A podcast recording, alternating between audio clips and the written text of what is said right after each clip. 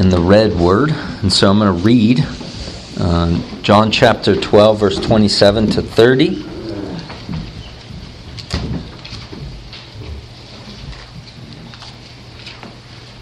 If you're visiting with us, we work our way through books of the Bible, and so we find ourselves in the middle of John chapter, uh, the Gospel of John, right, right in the middle in chapter 12 here, kind of the heart of the Gospel of John. John chapter 12, verse 27, Jesus says, My soul has become troubled. And what shall I say? Father, save me from this hour. But for this purpose I came to this hour. Father, glorify your name. Then a voice came out of heaven I have both glorified it and will glorify it again. So the crowd of people who stood by and heard it were saying that it had thundered. Others were saying, An angel has spoken to him. Jesus answered and said, The voice has not come for my sake, but for your sakes. This is God's holy word. Let's pray and ask Him for help. Lord God Almighty, we come before you this morning. The grass withers and the flowers fall, but the word of our God stands forever. Your word is timeless, relevant, as relevant as if the ink off of the pen of the Apostle Paul was still drying. Man's problems have not changed.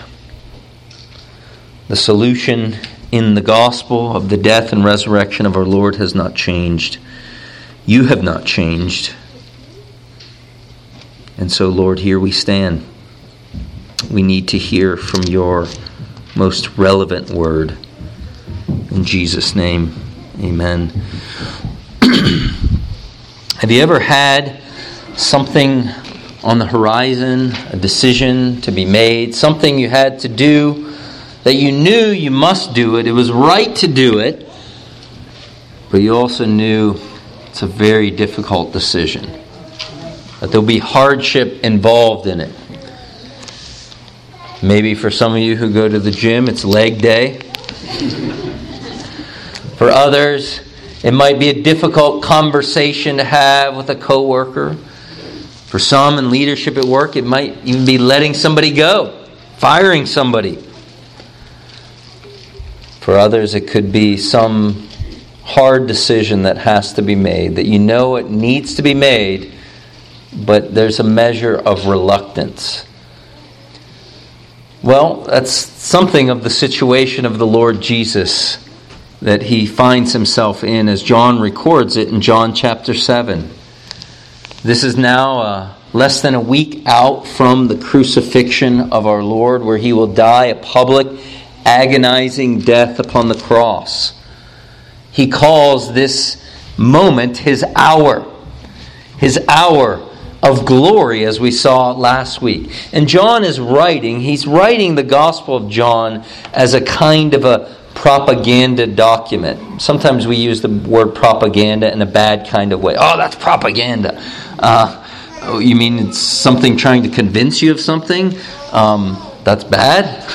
Well, uh, propaganda is not necessarily a bad thing. It's writing in a persuasive kind of way. Well, John is writing to persuade you. He tells us at the end of the Gospel of John that you would believe that Jesus is the Christ, the Son of God, and that you would have life in his name. He wants you to believe in Jesus.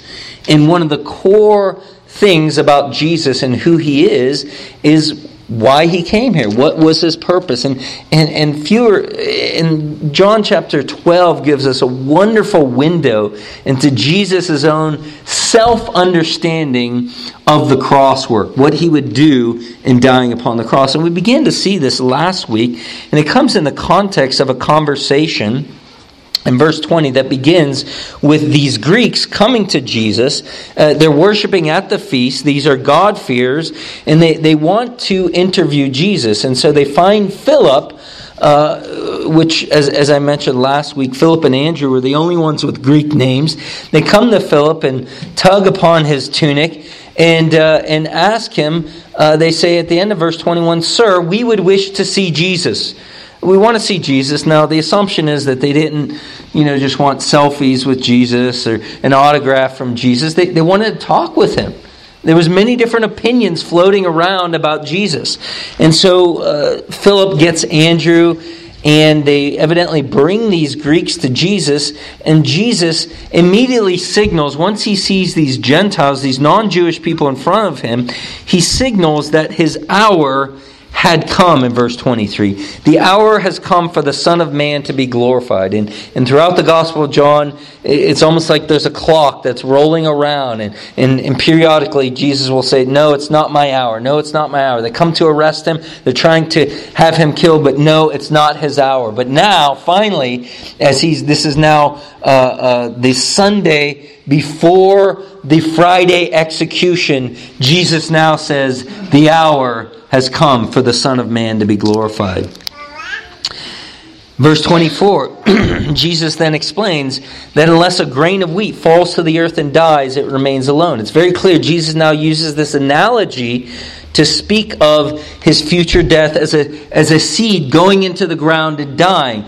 A seed must go into the ground and die to produce fruit. And so he's speaking of this as his cross work. He must die. If he's going to produce fruit, he must die. And then the following verse, he highlights those who are his followers must also die in a sense. In verse 25, he says, He who loves his life will lose it, and he who loses his life in this world uh, will keep it to eternal life. The person who is, is willing to hate his life in the sense of give up his life for the cause of Christ and following Jesus is the one who finds life. And then Jesus talks about this promise of those who will follow him in this service that he and his Father will honor them. And then verse 27, this is where we pick it up. Jesus, now evidently still, the Greeks are still there, the disciples are still there, Jesus is still talking. He's just mentioned his hour. Now he says in verse 27 Now my soul has become troubled. And what shall I say? Father, save me from this hour? This whole section focuses in on Jesus' thinking about the cross.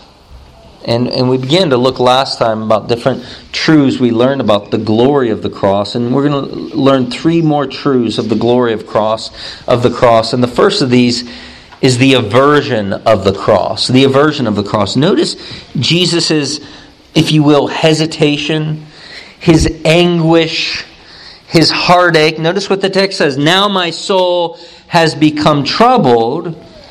And, and, and then he says, This is his temptation shall I say, Father, save me from this hour. It's almost like Jesus presenting to us, My soul is troubled, and, and, and, and, I could ask the Father to deliver me from this hour, namely the crucifixion that he's about to endure.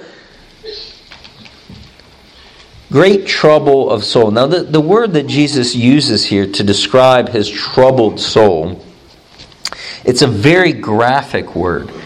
In fact, uh, it's used in the Gospel of John earlier on in chapter 10. You remember the man who was by the pool of Siloam and, and the waters would get stirred up, and, and, and he was an invalid for 37 years or so, and he, he needed somebody to put him in the water when the waters were stirred up or troubled. Okay, that's the same word here that Jesus uses when he says, My soul is troubled, to be stirred up. Jesus is saying here in his very real humanity, and this is what you need to understand. As much as the Gospel of John upholds Jesus as God of very God, that's how it starts, right? In the beginning was the Word, the Word was with God, the Word was God. The Gospel of John also is not ashamed to present Jesus in his very real, stark humanity. That he had a human soul, just like you and I, although without sin. And in his human soul, in his human inner man, he was troubled like troubled waters. He was in internal anguish and turmoil. Now, If you're familiar with the Gospel of John, you know that John does not record Jesus' anguish that comes several days later, namely in the Garden of Gethsemane. The other synoptic Gospels, Matthew, Mark, and Luke, all record Jesus in Gethsemane in tremendous agony of soul, crying out, Father, if it's possible, let this cup pass from me. John doesn't record that.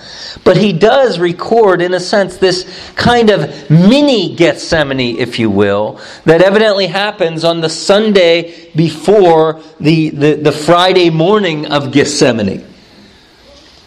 In other words, this was something that Jesus was thinking about as he was headed to the cross. He, he, he, he went to Jerusalem to go to the cross. He says that repeatedly throughout, throughout the Gospels that this was what he came for. But as the cross is on the immediate horizon, he reveals to his disciples and to the Greeks who are surrounding him that his soul is in great trouble. Now, why would that be? Was Jesus in anguish over the reality of the physical sufferings that he would was about to endure. We certainly couldn't fault him for that, right? I mean, you know, just to be publicly whipped, you know, the way in which Roman soldiers would whip people that their whips usually had pieces of metal and glass and, and it just just tore up the back and then to have nails driven into your hands and, and to be executed in a long agonizing death. I, I mean today we you know some people consider it cruel and unusual punishment if you know if, if a nurse can't find a vein before the lethal injection. I mean the Romans knew how to do the job. I mean, geez, Louise. Publicly dying and agonizing death. I mean, we could hardly fault them, but yet at the same time, I mean, many, even a pagan, would go to their physical death with, with, with resoluteness of heart, with calmness of spirit. Socrates calmly drank the hemlock. Which leads me to think that there's far more here that Jesus is in anguish about than the mere physical sufferings. Because there's so much more than meets the eye than the mere physical sufferings that Jesus was about to undergo. Namely, he was going to bear the wrath of the Father. He was going to take the punishment of hell on behalf of sinners as he hung suspended between heaven and earth. That this one who existed in his divine nature in an eternal love relationship with the Father. And even in his human nature, as he was born for, for, for 33 and a half years, lived in perfect communion and fellowship with the Father, now, in some cosmic kind of way, was going to be treated as a sinner on the cross. In some cosmic way, he was going to cry out the screams of the damned, namely, My God, my God, why have you forsaken me? This one who could heal diseases by a touch, this one who could raise the dead by speaking a word, this one who could calm a storm on the Sea of Galilee by rebuking the winds and the waves. He was about to undergo the full fury of hell for three hours on the cross. And he shuddered at that reality. His soul was troubled. One person says, J.C. Ryle says, to say, as some do, that the only cause of our Lord's trouble was the prospect of his own painful death on the cross is a very unsatisfactory explanation. At this rate, it might justify, justly be said that many a martyr has shown more calmness and more courage than the Son of God. But such a conclusion is, to say the least, most revolting Yet this is the conclusion to which men are driven if they adopt the modern notion that Christ's death was only an example of self sacrifice. Nothing can ever explain our Lord's trouble of soul, both here and in Gethsemane, Friday morning, except the old doctrine that he felt the burden of man's sin pressing down upon him. He was about, in the spiritual realities of what he was going to undergo upon the cross, was going to be treated as if he committed the sin of every sinner who would ever believe on the cross. Again, similarly, Arthur Pink says his heart was suffering torture, horror, grief, dejection, all are, are all included in the word troubled. And what occasioned this? The insults and sufferings which he was to receive by the hands of men, the wounding of his heel by the serpent? No. Indeed, it was the prospect of being made a curse for us, of suffering the righteous wrath of a sin hating God. That's why his soul was troubled. And it ought to have been troubled. It ought to have been troubled. The thought of, again, somehow, in the mystery of the Godhead of being forsaken by the Father, caused him to have a troubled soul.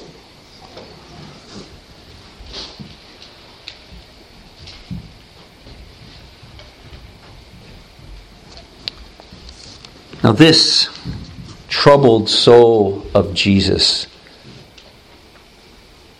should give us a measure of peace. Because it gives us a window into the reality that he was about to suffer the wrath of Almighty God. In other words, he was troubled so that you could have peace. He was troubled over the reality of enduring hell upon the cross so that you would not have to fear and dread the reality of hell.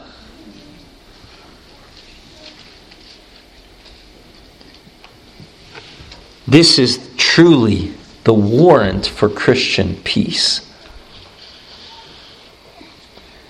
Jesus was troubled of soul so that we could have peace. And friends, I know that there are some of you who struggle with having assurance of salvation, having peace, knowing that you are in the Lord and safe in His hands. And I want to commend you to think about the reality of Jesus' anguish here, that he was disturbed. In a sense, he lacked peace so that you could have peace. Some years ago, we were invited to a family wedding in Lake Tahoe. And uh, we had never been to Lake Tahoe before. It's evidently a lake on top of mountains. Beautiful, beautiful area. And people kept warning us about the snow in Lake Tahoe. And you know, I'm from Youngstown, Ohio. And I know about snow in the yo. I've been driving since I was age 16. I even drove through a blizzard to visit my brother at Case Western when I was 16 years old. Snow, I thought. Cocky. Well, I may know about snow in the yo, but I don't know about snow in Lake Tahoe. Okay? I, it's one thing to have snow and you're driving in flat Ohio. It's another thing to be on the on the side of a mountain where you know to your right is like a thousand foot drop off, and to your left is a big snow pile. Okay.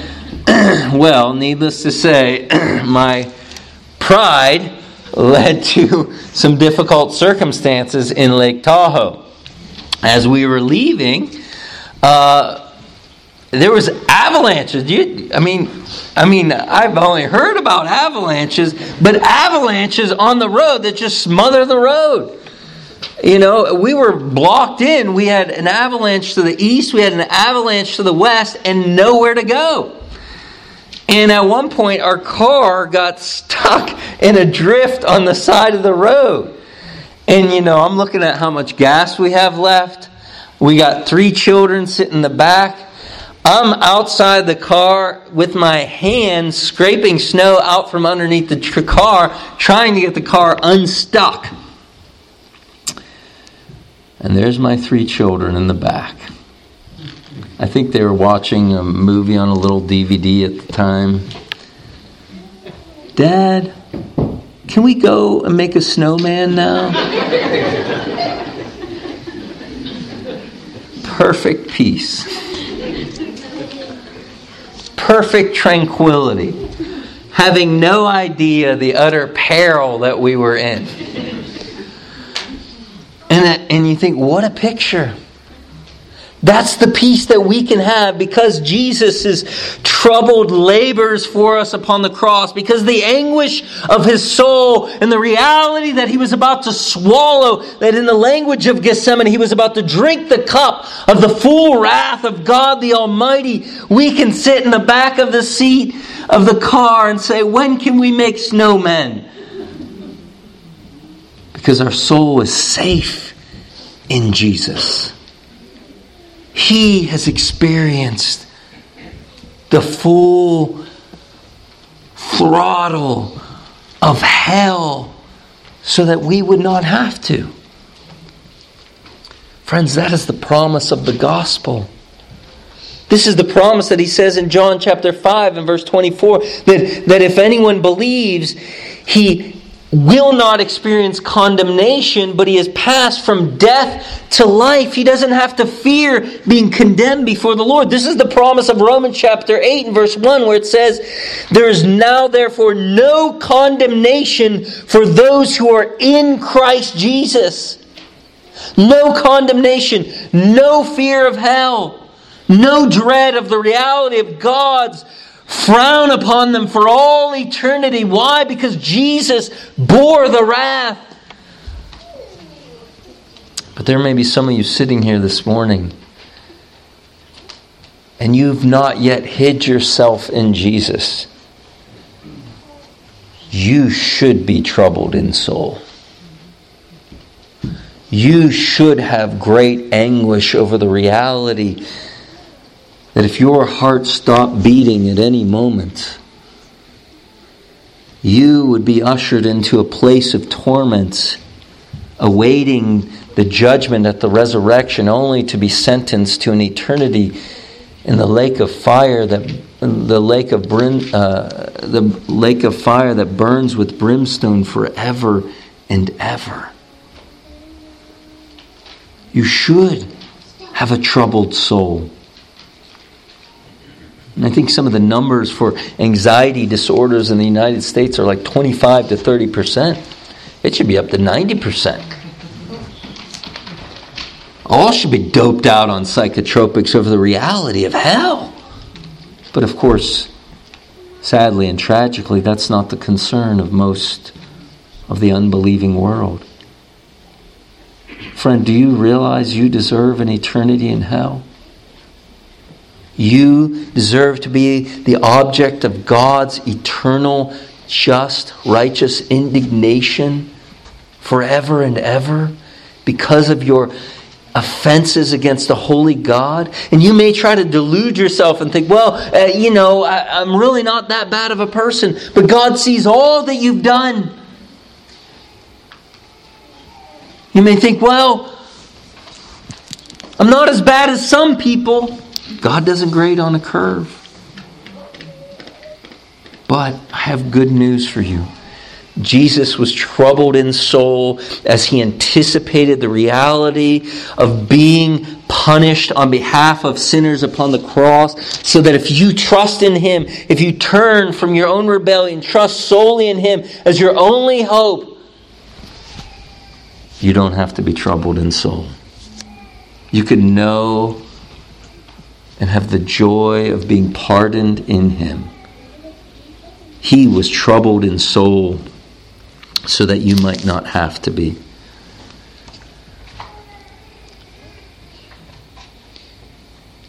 That's the anguish of the cross. but secondly, the aim of the cross. Notice the second part of verse 27 as he ponders this temptation to save, to, to talk to the Father and say, Father, save me from this hour. Jesus responds to this temptation with a resolute, For this, but for this purpose I came to this hour. But for this purpose I came to this hour. Blessed be God that Jesus did not succumb to the temptation, but with resoluteness of heart sought to obey the Father and to walk to the cross and to willingly put his hands upon that Roman cross so that they could drive the nails into his hands and into his feet so that he would indeed bear the full fury of the Father's wrath.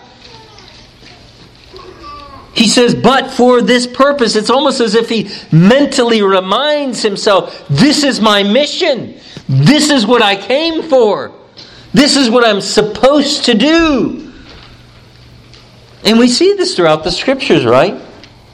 I mean, when Jesus was in utero, this was his purpose, right? It was his purpose, of course, even before that, from eternity past. But, but even as it's revealed to us in the gospel accounts, the angel Gabriel tells Joseph, You shall name him Jesus. Why? For he shall save his people from their sins. Built into the very name of Jesus, Yeshua, means Yahweh saves, and he would be called this because his life mission was a rescue operation, at the center of which was him dying and rising from the dead. We see it even in the Gospel of John, at the very beginning place of Jesus' ministry. In chapter 1, as John the Baptist is there and he sees Jesus off in a distance, remember what John says? John the Baptist says, Behold, the Lamb of God who takes away the sin of the world. He points to Jesus and calls him the Lamb of God. What is that speaking of? It's speaking of the one who is the sacrificial lamb of the Passover feast that would be slaughtered and blood would be put on the doorpost so that the wrath of God would pass over every Jewish household who believed and trusted. And so John the Baptist says, Behold, the Lamb of God. This is the Lamb. Well, where would the Lamb become that sacrifice? Jesus would become that sacrifice upon the cross. We see it even in John chapter 2. Remember when Jesus is uh, talking at the the uh, the feast, the Passover feast, one of his first visits recorded in the Gospels to the Passover feast, and and Jesus says, "Destroy this temple, and I will raise it up in three days." And John records that Jesus was speaking of the temple of his body. So he's referring to his body as a temple. Well, what is a temple? It's a place where people would meet with God, but it is also especially a place of bloody sacrifice. Bloody sacrifice. Jesus implied in describing himself as the temple was saying, I'm the place where you meet with God through blood. We see in chapter 3 the famous conversation Jesus has with Nicodemus in those famous verses in 316 For God so loved the world that he gave his one and only Son, that whoever would believe in him would not perish but have eternal life. This giving of the Son, it comes in the cross. Chapter 6, Jesus would say repeatedly that he is the bread that came down from heaven, that he gives his flesh as life for the world. We can go on and on, right? You know, John chapter 10, I'm the good shepherd. The good shepherd, what? Lays down his life for the sheep. So here, Jesus is at a crossroads where he's being tempted and he's saying, Father, should I say, Father, save me from this hour? He says, No! For this purpose I came for this hour. This is my mission. This is what I came for. This is the heart of what I came to do. So, friends, this, this highlights to us the glorious and beautiful love that is in Jesus. You see, because Jesus, in his going to the cross, he was going fully cognizant that he was entering the storm of the Father's wrath. It wasn't like he was caught off guard, that this was a flippant decision. No, he walked into this fully aware of what he was about to endure, and he still chose the nails. Long ago and far, far away, I used to be a nurse. And one of the things uh, as a nurse, an important principle in any kind of procedure that you're explaining to the patient or prospective patient, you, you have to make sure they understand the procedure, they understand the risks involved, and you try to attain what's called their informed consent. Informed, meaning they know the risks, they know the procedure, they know what they're getting into, and they consent. They agree, I'm willing to take the risk because of this, because I believe the benefits are greater than the potential risks. Jesus had informed consent. He knew full well what he was getting into. And he chose to die for you. He chose knowing what he would encounter, knowing the wrath of the Father that he would undergo. He chose to lay down his life for you.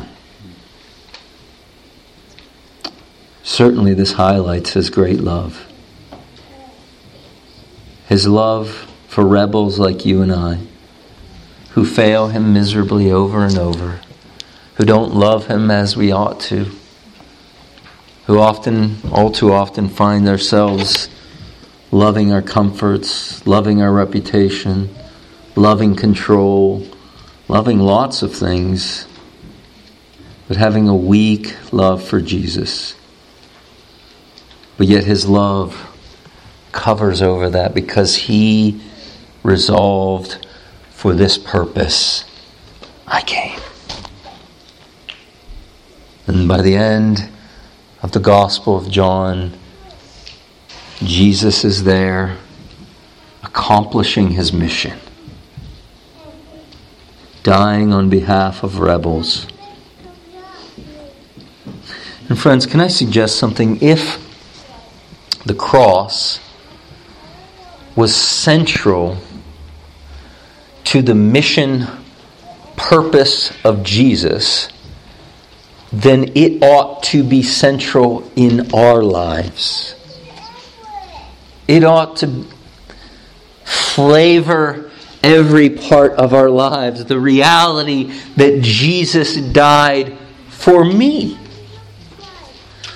The reality that Jesus bore my hell, Jesus took my punishment, it should flavor everything.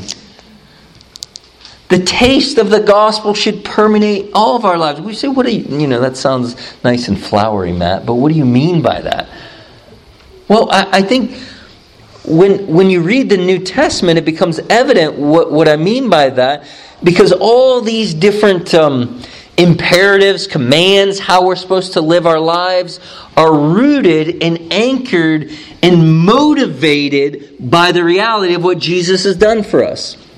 Uh, for example, the Apostle Paul speaks to husbands in Ephesians chapter 5 and verse 25. It says, Husbands, love your wives as Christ loved the church and gave himself for her. In other words, the flavor of Jesus' death for you should motivate you to love your wife in a sacrificially loving kind of way. Or how about this? It should flavor your relationships in pursuing reconciliation with one another in the body of Christ. How so? Ephesians 4 31 32. Therefore, let all bitterness, wrath, anger, clamor, and all malice be put away from you. And then he says positively, be kind to one another, tenderhearted, forgiving one another. Why? Because God in Christ has forgiven you. It should flavor the way we re- relate to one another in loving relationships, as, as the Apostle Paul says later on in Ephesians 5 1. He says, Be imitators of God as beloved children and walk in love. How? As Christ loved you and gave himself for you as a fragrant offering to God. Love one another in light of Jesus' death for you. Forgive one another in light of Jesus' death. How about this one? Be generous towards one another. 2 Corinthians chapter 8 and verse 9. He who was rich became poor so that we who were in poverty might become rich. And that's all in the context of giving, if you look at 2 Corinthians 7, 8, 9. Now, I understand that the prosperity pre- preachers may abuse and, and molest and corrupt that verse, but you get it, right? We're the poverty ones. He's the rich one. He became poor in his incarnation and his death and resurrection so that we might be filthy rich in him. And then Paul says, Open your hands. Don't be stingy. You're rich in Christ. This ought, the cross ought to be the center. It was the center of Jesus' life. It ought to be the center of our life. It ought to be the centerpiece of the church and ministry. It's so easy to get caught up in every evangelical fad that exists. I mean, if you really want a lesson in evangelical fads, I'll tell you what to do. You go once a year, the third, second or third week in April, go to Westminster Presbyterian Church over in Boardman. There's a used book sale, and go to their religion section and look at all the, the, the used Christian books over the past 50 years, and you'll just chuckle. You'll see the prayer of Jabez. You'll see the 40, 40 days of purpose, purpose driven life. You'll see, you'll see it all, and you'll just chuckle. You say, I remember when that was, that was popular. And, and each of these come along as these are the Savior for the church. You know, we need to get on board with this. How about we stick with the cross? I'm not saying none of those things have some help or purpose, whatever, but keep the main thing the main thing even sometimes when it comes to important peripheral doctrines we can we can make those the central thing the central message and get off track with that D.A. Carson, in his helpful book, The Cross and the Christian Ministry, says Western evangelicalism tends to run through cycles of fads. Amen and amen. At the moment, books are pouring off the presses telling us how to plan for success, how vision consists of clearly articulating ministry goals, how the knowledge of detailed profiles of our communities constitute the keys to successful outreach. I'm not for a moment suggesting that there's nothing to be learned from such studies, but after a while, one may perhaps be excused for marveling how many churches were planted by Paul or by George Whitefield or the Wesleys or Stanway and Judson without enjoying any of these advantages. Of course, all of us need to understand the people to whom we minister, and all of us can benefit from the small dosage of such literature. But massive doses, sooner or later, dilute the gospel. Ever so subtly, we start to think that success more critically depends upon thoughtful sociological analysis than on the gospel. Barna becomes more important than the Bible. We depend upon plans, programs, vision statements. But somewhere along the way, we've succumbed to the temptation to displace the foolishness of the cross with the wisdom of strategic planning. Again, I insist, my position is not merely is not a thinly veiled plea for obscure obscurantism, for seat of the pants ministry that plans nothing. Rather, I fear that the cross, without ever being disowned, is constantly in danger of being dismissed from the central place it must enjoy by relatively peripheral insights that take on far too much weight. And then he says this Whenever the periphery is in danger of displacing the center, we are not far removed from idolatry. Whenever the periphery is in danger of displacing the center, we are not far from idolatry. Yes and amen. Friends, we must keep the cross central.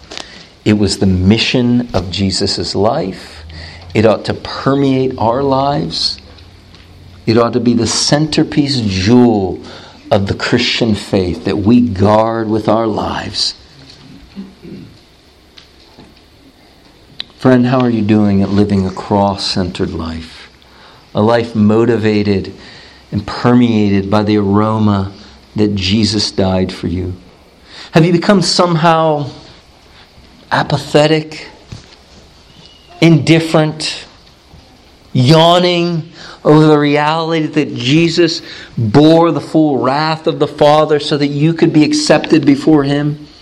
Friend, don't ever Get there. And when you get there, know something's wrong. Don't be content with that state. Stoke the fires, pull out the bellows upon the fires of your heart to stoke them with the reality Jesus died for me. It's something the Apostle Paul, who, who walked with the Lord for many years, he seemed to never get accustomed to. He says in 1 Timothy 1:15, here's a trustworthy statement. Christ Jesus came into the world to save sinners among whom I am chief. It wasn't a cold crusty doctrine that Paul just checked off the box. Yeah, I believe in the substitutionary atonement. No. It's what warmed his heart every day. And it ought to warm our hearts. It ought to motivate us. This is the aversion of the cross, Jesus' anguish, the aim of the cross. For this very purpose, Jesus says, I came for this hour. And then notice verse 28. Father, glorify your name. Then a voice came out of heaven I have both glorified it and will glorify it again. So the crowd of people stood by and heard it, were saying that it had thundered. Others were saying an angel had spoken to him. Jesus answered and said, This voice has not come for my sake, but for your sakes. Now, don't disconnect this verse with what Jesus has said previously. Jesus has said, for this purpose I came for this hour in verse 27. And now, on the heels of this statement, Jesus cries out, Father, glorify your name. In other words, we must connect the dots between Jesus' resolve to go to the cross and his aspiration, desire that the Father would be glorified. in some ways, it's quite basic. We ask our children, How can you glorify God? How? By loving Him and obeying Him. How does Jesus glorify God? By loving Him and obeying Him. That Jesus' death on the cross was first and foremost for God. Yes, it is gloriously wonderful. He died for me. He paid the price for my sin. But the primary motivation for the cross and Jesus' resolved walk there was not you, but it was the Father. Jesus' resolve in choosing the nails and saying, For this purpose I came, for this hour, was not him looking down the corridors of time and saying, Look how cute and cuddly they are. What a sweet bunch of people. No, no, no, no. he saw your fangs before you were born. And yet, what motivated him was the glory of the Father. An eternal love relationship that existed before this world was created, before this world was corrupted. That he would resolve to take that death march to the cross out of love for the Father and His glory because it is there that the world would know just how loving the Father is, that the world would know just how serious God is about sin, that the world would know just how just God is, that the world would know how infinitely wise God is. That the Father would be magnified, the spotlight would be upon Him in His perfect saving work upon the cross.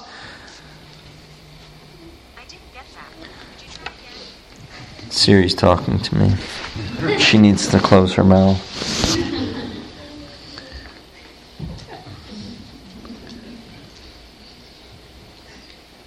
Jesus' resolve is that the Father would be glorified and notice if we drop back down to verse 28, I'm sorry, back down to verse 23, the same discourse, Jesus says the hour has come for the Son of Man to be glorified. And, and we, we understand that, that the Father glorified the Son. The Son is passionate about the glory of the Father. Now you may be reading this and, and starting to feel bad for the Holy Spirit. Why is he not included? For that, you have to fast forward to John chapter 16 and verse 13 and 14, where it says, when Jesus says, And when He, the Spirit of truth, comes, He will guide you into all truth. He will glorify me, for He will take of mine and disclose it to you. So, the Father glorifies the Son. The Son glorifies the Father. The Spirit is involved in glorifying the Son. There's this beautiful intra Trinitarian glorification going on here where each person of the Trinity is shedding the spotlight upon the others.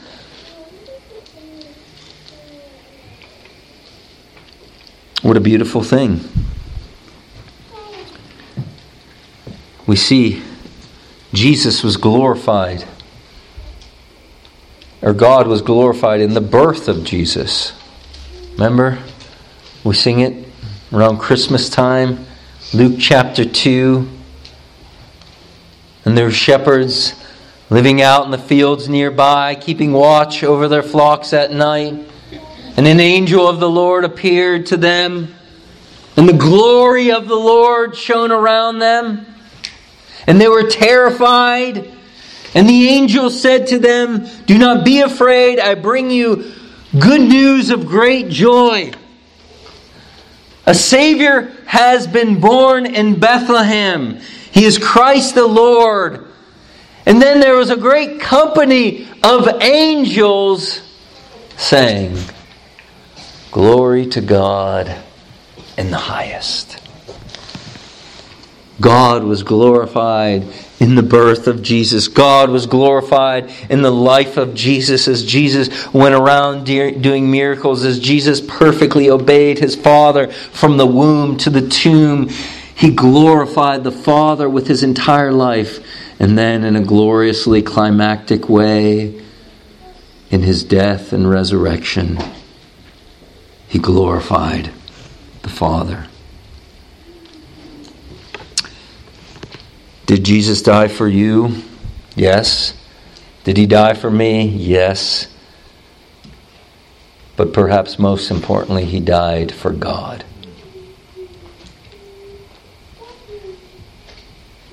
But then there's people there, and this is why I'm calling this the attestation of the cross. The people stood by heard it and were saying it had thundered. Others are saying an angel has spoken to him. So this voice from the Father, I have glorified it and I will glorify. I, think what he's saying is, is that the Father's name was glorified through the life of Jesus. Oh, but he will glorify it in the cross right now, just a couple days from now. He will glorify it. But there's people there, right? And this is actually the Father talking to Jesus. And as far as I know, there's only three occasions in the gospel accounts where the Father is speaking from heaven. Bible trivia. Can you name them? You have the baptism of Jesus, right? Where the Holy Spirit in the form of a dove comes and descends upon Jesus, and the Father says, This is my beloved Son, in whom I am well pleased. You also see at the transfiguration where, again, the Father says, This is my beloved Son, whom I'm well pleased. Listen to him. And as far as I know, this is the third occasion here where there's a voice from heaven. It's interesting that the people there, they describe it as maybe it's an angel or it sounds like thunder, right? And, and that should, I think, perk up our ears and make us think, well, isn't there another time in the Bible that speaks of God speaking in the sound of thunder? And there is. Exodus chapter 19 and verse 19. At great Sinai, as Moses, the mediator of the covenant, is there and the people of God are there. It says, when the sound of the trumpet grew louder and louder, Moses spoke, and God answered him with thunder. With thunder. And so it would seem, fast forward now, thousands of years later, now Jesus, the mediator of the new covenant, is interacting with God and about to go not to Mount Sinai, but to Mount Calvary. Now, here, the voice of God speaks to the mediator of the new covenant in thunder. And evidently, the people don't speak thunder. so they're not quite certain what's being communicated, only that it sounds like thunder. But all this, Jesus tells them. Again, this is a tremendous attestation of a tremendous event in redemptive history. I mean, do you think Mount Sinai was a pretty big deal for the Jewish people? Pretty important? You know, you want to mark that one on the calendar, remember it every year? Yes. And Jesus is saying something just as important is taking place here. God is speaking through thunder. A new covenant is about to be cut. A new covenant is about to be instituted. It will also be instituted with blood as previous covenants. And the people are there, and Jesus says in verse 30, And the voice has not come for my sake, but for your sake. Jesus saying, it, You know, I speak thunder. I understand him. You know, we got this open line of communication, but, but he spoke thunder out loud for your sake, so that you would know so that you would mark your calendar, so that you would know that this here is a culmination of redemptive history in such a cosmic way that you will know its significance. And friends, we don't hear God speaking in thunder today. But while the people there, they had the privilege of thunder noise, but they didn't have the privilege of the New Testament. We don't have the privilege of thunder, but we do have the privilege of the New Testament. God speaks to us in His Word. He speaks to us of the glory of Christ and the significance of the events of the cross and how primary and important it is in the mission and life of Jesus and how primary and important it is to be in our own lives. He attests to it over and over. I mean, from Genesis to Revelation, Jesus is the grand theme of Scripture.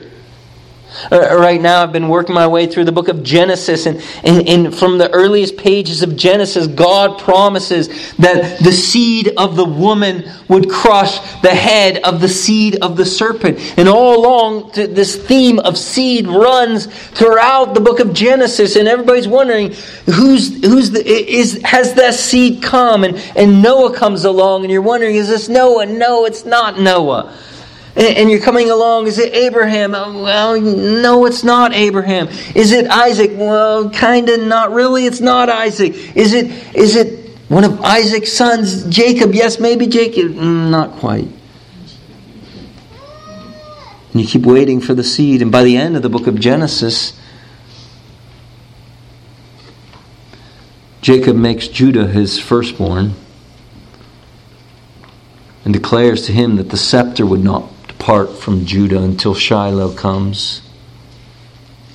And, and, and the theme, the story just keeps going, runs throughout the whole of the Old Testament, runs throughout the New Testament, from Genesis to from, from, from the first 39 books. It's the promise of the coming seed, the promise of the coming Messiah. In the last half, the last 27 books, is the recording of He's come in the anticipation of his second coming. God gave that for your benefit. He didn't do it for himself. He knows who he is. He wants you to know who he is.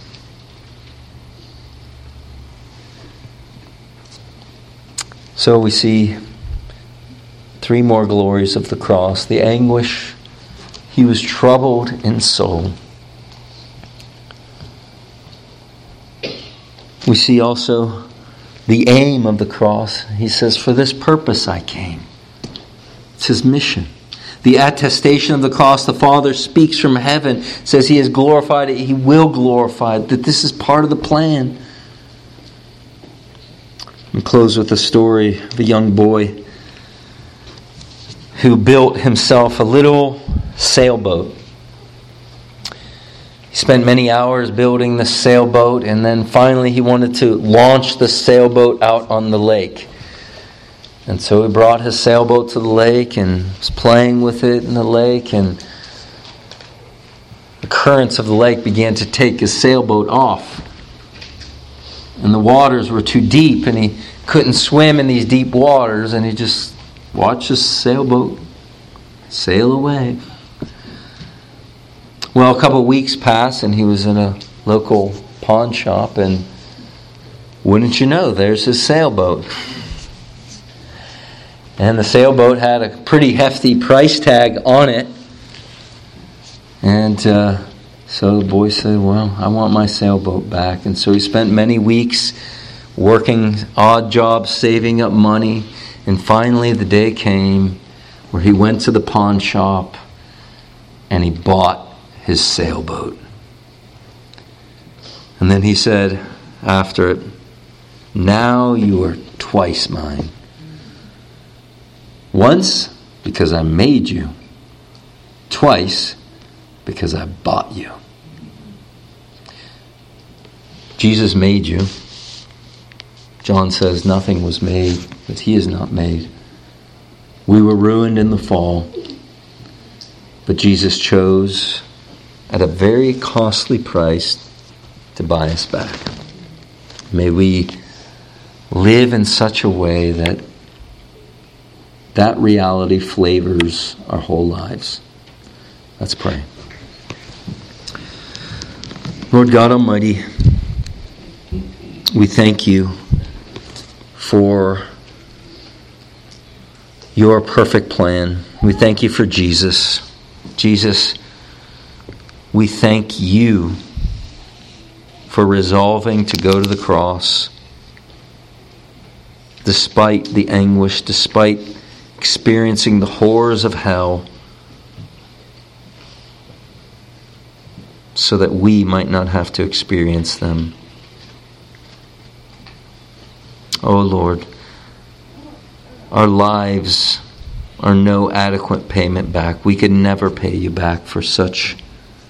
In fact, it would be an insult to do so. And so, Lord, we simply believe. And with gratitude of heart, we hand off to a heart inflamed with love to live lives that seek to honor you. In Jesus' name, amen.